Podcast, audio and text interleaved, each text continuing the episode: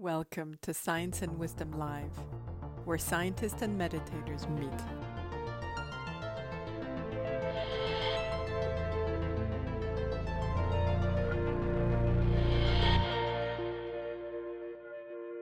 Dr. Hasenkamp, it's a pleasure to have you here for this short interview with you in advance of our Science and Wisdom Live meeting that we're having on November 11th. Thanks for making the time. Yeah, thank you so much for having me. So today it's a, it's a little bit more personal, which I hope is okay with you. Uh, so, pe- so people get to know you as a person. I know you also have your own podcast, so probably used to people having a lot of questions for you. So I'm excited to get to ask you a few today. Yeah, it'd be great. Okay. So we wanted to start out by asking you about your childhood. If you could tell us a little bit about some significant event in your own childhood that helped you become who you are today. I really appreciate this question. It was it was interesting to reflect on. It's hard to think of a specific event, but I was raised uh, in the Christian tradition and, you know, having kind of a scientific mind. And as I got more and more into studying science and the, the way that Christianity, you know, was taught to me in the tradition that I was raised in was a pretty kind of fundamentalist, uh, evangelical slant. So there were a lot of tensions between my more logical and scientific mind and, and the way that uh, religion was, was taught to me. So but at the same time it was foundational the religion was foundational to you know, who I was and how I viewed the world. So having that tension kind of throughout growing up and then just trying to kind of hold both things that didn't fit together. And then in college, uh, you know, just slowly more and more questions were, were coming up for me. And at some point, um, I think I was trying to take a, a biological anthropology course and it was full. So I had to take the cultural anthropology course. It's funny how these little things, you know, end up making a difference. We read, um, this little book called The Serpent and the Rainbow, which was like a anthropological study of voodoo culture in Haiti. Anyway, for whatever reason at that moment, like it, it just shifted my total, my total understanding of, of how a belief system fits in society and like serves certain roles in society for groups of people and saw how all religions in some ways, you know, do the same thing for people. And like my that was kind of the last straw for you know the straw that broke the camel's back for my own belief system um, that I had managed to hold on to with Christianity. So that just kind of crumbled, which was you know fairly traumatic for me because it was what I had built my whole life on. But at the same time, it you know picking up the pieces and it kind of sent me on this path then of exploring other spiritual traditions and other ways of knowing and integrating science and you know, ended up practicing yoga and then meditation and then Buddhism. And like, you know, it's been totally formative, uh, I think in where I've ended up, at least so far. But yeah, just, and also bringing science into it and being able to, uh, science is such a tradition of being able to question everything and kind of continually revising itself, which I really appreciate. But at the same time, then I feel like science doesn't have all the answers. So I, I continue to hold that spiritual interest and, you know, mode of investigation. So in some way, I'm still bringing them together. Mm. I guess. And what, what would you say are the, the, the positive sides of the, the Christianity you practiced when you were young um, that influenced you? Oh, wow. Well, I think having, you know, such a strong faith in a loving God and, you know, a meaning system underlying everything, those things can be so helpful for human development and transformation, developing that kind of trust, I think. Yeah, so having some sense of a, a larger picture and purpose to your life yeah. in the universe. Yeah. Absolutely. And then what gives you what gives you that today, you know, now as a, in your life? I think I'm still working it out, you know. yeah. I haven't, I don't ascribe now to any one particular religion. I would say Buddhism is like the the most home base for me, but I take a lot of truths and wisdom from a lot of different traditions as well as a lot of groundedness in nature and biology. Like I st- I'm such a biologist at heart and understanding life systems and so yeah, some amalgamation of all those things. so, well, to, to get more down to earth in, in your everyday life today, what gives you the most satisfaction, do you think? You know, feeling satisfaction in your life and benefiting others?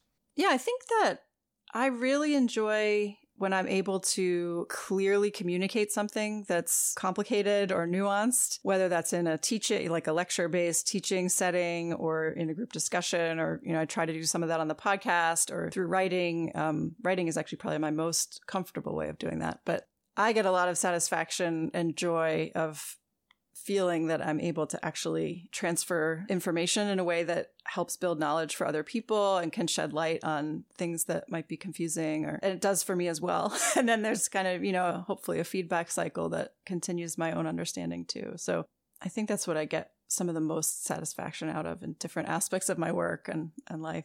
Hmm, that's very nice. I, I remember that from your bio too. You said that you like to take complex ideas and communicate them in a way that people can understand. How I do you, try. Try. try. I like yeah. to try. how how do you do? I think that's because especially in science, you know, jargon in Buddhism too, and and, and in religion yeah. in general, jargon yeah. is such a big part. And it's important to be because it gives you precision, you know, within a world yeah. system. Like with cultural psychology, you're talking about is that kind of jargon is very important. But how do you do? How how are some of the ways you've been effective? Do you think? Well, I think that yeah, jargon's a big problem. And so you need to be able to get beyond it. And it's usually not that hard to get beyond it. You just first have to be aware of where it's coming in. You know, when you when you're talking within people, like among people in your own field, it's just like this quick shorthand language and it's really useful. But you realize, you know, if you listen as an outsider perspective, you have no idea what people are talking about. So explaining terms, breaking them down, you know, trying to avoid them and just speak conceptually about it. I think also, I don't really know how to describe how this plays out, but there's an assumption to have about your audience that that they can understand like the depth of this nuance. It's like people can totally get this. and it's often, avo- I think the media often avoids going to that depth. And that, that's really kind of what's driven this interest for me is being more and more just engaged in reading and accessing media and seeing how oversimplified or especially with science, jumping to conclusions or hype, that kind of thing. And I think they avoid nuance, it seems, because they assume people don't want to read that. They just want like the quick soundbite story, but I don't think that's true. You know, in my experience, people actually are really hungry for depth and they c- totally can hold, you know, conflicting things or the idea that, well, we don't really know this yet. Like, this is where we need to learn more. And so just being honest about that and speaking, you know, like you're speaking to your grandmother is, an, is often a, a good thing to remember of just like, you can talk about this kind of stuff in simple ways without all these complex words. And so that's what I try to do. But so I don't know if it always comes across. Yeah. So, res- so respecting your audience, just respecting their intelligence, their ability to yeah. understand things. That's very Absolutely. Nice. So do you are a meditator yourself? I am. Yeah. My practice waxes and wanes, but I have practiced for many years. I wanted to ask you about um, how science affects your meditative practice in any way mm. if it, if it does. And the other direction too uh, how meditation affects you know your work as a scientist. Does that go both ways or is it more one direction yeah that is a really good question. I think my my first thought is that it is much more one direction in that my practice informs the science. I, I no longer work in the lab or do research actively, but when I was, it was a huge, you know, I was studying meditation at the end of my research career and I don't know how you would really do that without actually having the subjective experience of practice yourself. Particularly, what I was doing was trying to parse out differences between focused attention and mind wandering. And that completely emerged from my own experience of those mental states, right? Which is, you know, what all meditators are familiar with pretty quickly. So then trying to map that into neuroimaging or looking at brain states that are associated with those that was fully informed by uh, my own experience of practice and i think most contemplative researchers would agree that it's a necessary part of doing this work in terms of the other direction, I don't find that uh, knowing about the science informs my own personal when I'm actually sitting or doing the practice as much because I think what I derive the most weight out of is, is, is my own experience. But stepping back and kind of how I think about the practice and what it's doing and understand it, that I think I derive a lot of insights from knowing at least the little bit that we do know about how brains can change or minds can change, how that works. You know, I originally was kind of more on the cellular neuroscience side. So I think about literally how the circuits are forming and how those can change with repeated experience. Recently, I've really been kind of moved a lot by just the idea of energy conservation in a biological system and how much brains are constrained by energy constraints. But because of that, you know, we're wired to do things in the most efficient possible way. Yeah. On a cellular level. And so that says a lot about why we have habits and, you know, find it so hard to break out of these habitual patterns that we've made because they're actually the energetically easiest thing for our brains to do. and so it speaks to the role of a lot of the things around practice, right? Like sitting still and having a quietness or going on retreat in particular, you're cutting out a lot of the energy suck of your life, right? Like you're you're just eliminating so many things that you're spending energy doing. I, I just view it as like you're you're accessing all this extra energy and that can be used for transformation. You know, mental and physical transformation. It's two sides of the same coin. So Mm. Oh, that's, that's really, one, I hadn't heard anybody put it that way before that you know, when you go on retreat, it, it's not just a mental piece, but it's literally that your brain cells have more energy to your draw body, Yeah.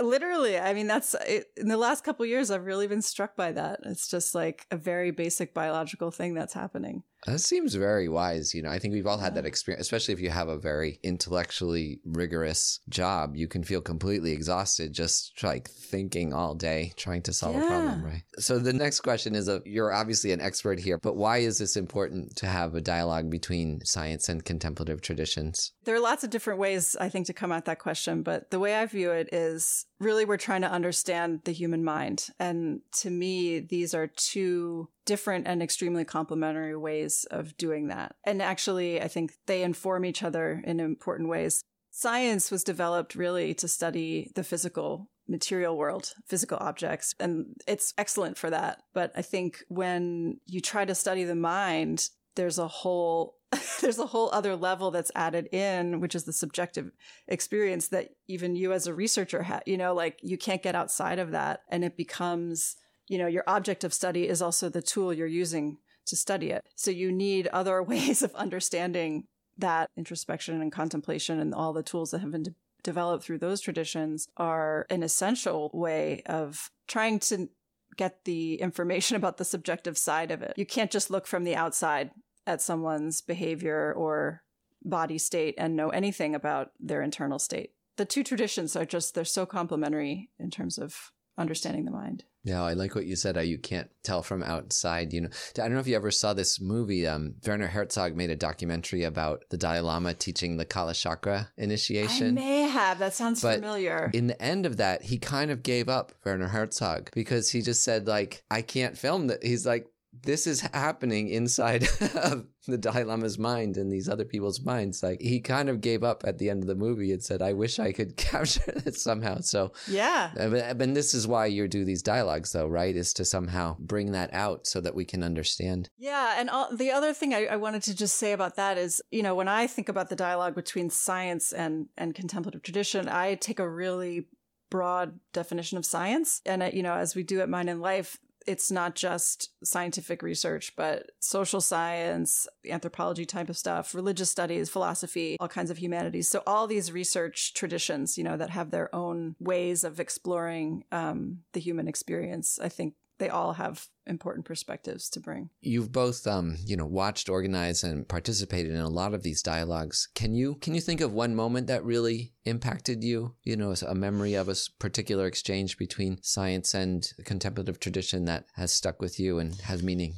I wasn't present for this, but it's kind of a story from within the field. A conversation between Tania Singer, researcher in Germany, uh, was doing neuroscience and empathy and these kinds of pro-social behaviors. And she was connected with Mathieu Ricard, the French Buddhist monk. So through, I think, Mind and Life dialogues, early days, and then he, you know, started working with her on the research side. And um, she was originally studying empathy in her lab in the early aughts. And knowing that he was, you know, this kind of master of compassion practice, she thought that he would be a great person to study in the scanner to help her figure out her parameters. She had him in the scanner and asked him to, you know, do these practices that he would do. And she had recently identified this network in the brain that she was associating with empathy for pain, uh, which she thought of as, you know, what happens in compassion states. And so she asked him to do these practices and she saw this completely other network that was more related to love and affiliative experience and reward. And, and so then, you know, she pulled him out and they had this conversation about what were you doing? And this isn't what, what I expected to see. And so, you know, he helped her understand nuanced difference between empathy and just feeling someone else's suffering and compassion, which is more involved in the motivation to relieve that suffering and like warmth those kind of loving feelings towards the person. So I think that really set a trajectory in in this field of understanding that difference, and that's driven a whole lot more research on compassion, the development of compassion um, interventions for burnout and things like that. So that's just one example of bringing the nuance from the contemplative tradition into the scientific understanding. Yeah, showing the, explaining that difference between empathy and compassion and starting that whole scientific inquiry into into compassion. Yeah, because you know they have this term compassion burnout, but it's really empathy burnout, right? Because it's the empathy yes. which is just feeling, feeling, feeling overwhelms yes. you. But compassion is this active, you know, wishing to take away people's pain and you feel empowered through compassion, exactly. but you can feel overwhelmed through empathy. So one last question for you. This is a um think the world has a lot of problems right now. You could say that.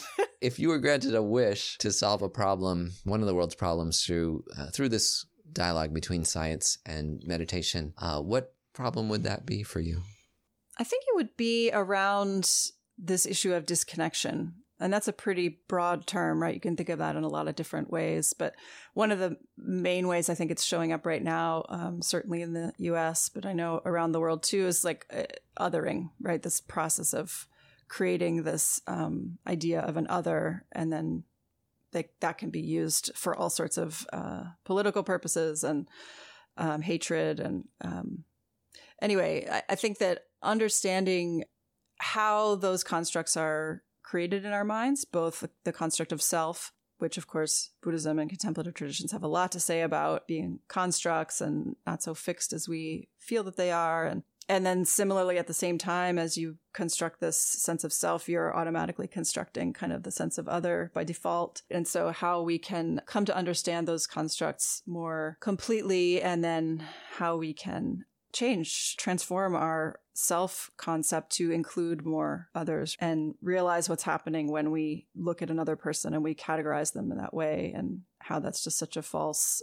it's what our minds naturally do is categorize, but you can also see through that, start to create a more shared humanity. Something along those lines feels pretty important right now. Yeah, it's great. This shared sense of humanity and connection. yeah. Also, up to the level of um, the planet, right? So, I think that othering, it's a little bit odd to use it in that term, but there's a disconnection too, I think, that we ha- tend to have from the planet and the natural world, which is obviously a huge part of climate change denial and why we're not addressing the most major issue I think that faces us right now. So. Yeah. This is obviously a, a, wish and a good wish. Just to um, take us out, are there any practical ways you know of to cultivate this better sense of connection to counter othering?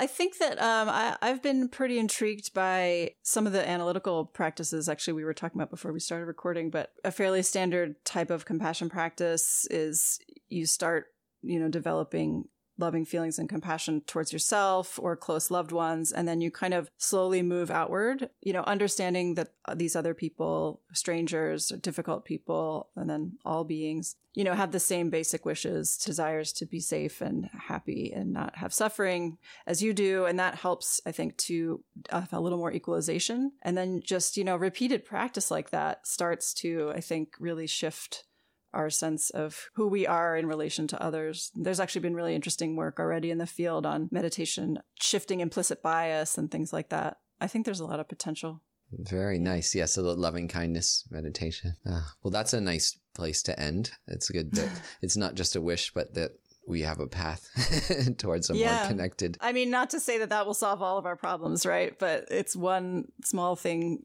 to do on an individual level, right? There's obviously structural and societal policy things that have to change too, but it's both. Well, Thank you so much. I really appreciate you making the time yeah, for this interview. I thank think, you. And I'm very excited for the dialogue coming up and for your part in it. So thank you so much yeah. for agreeing. Thank you, Scott. I'm really looking forward to the dialogue in a few weeks.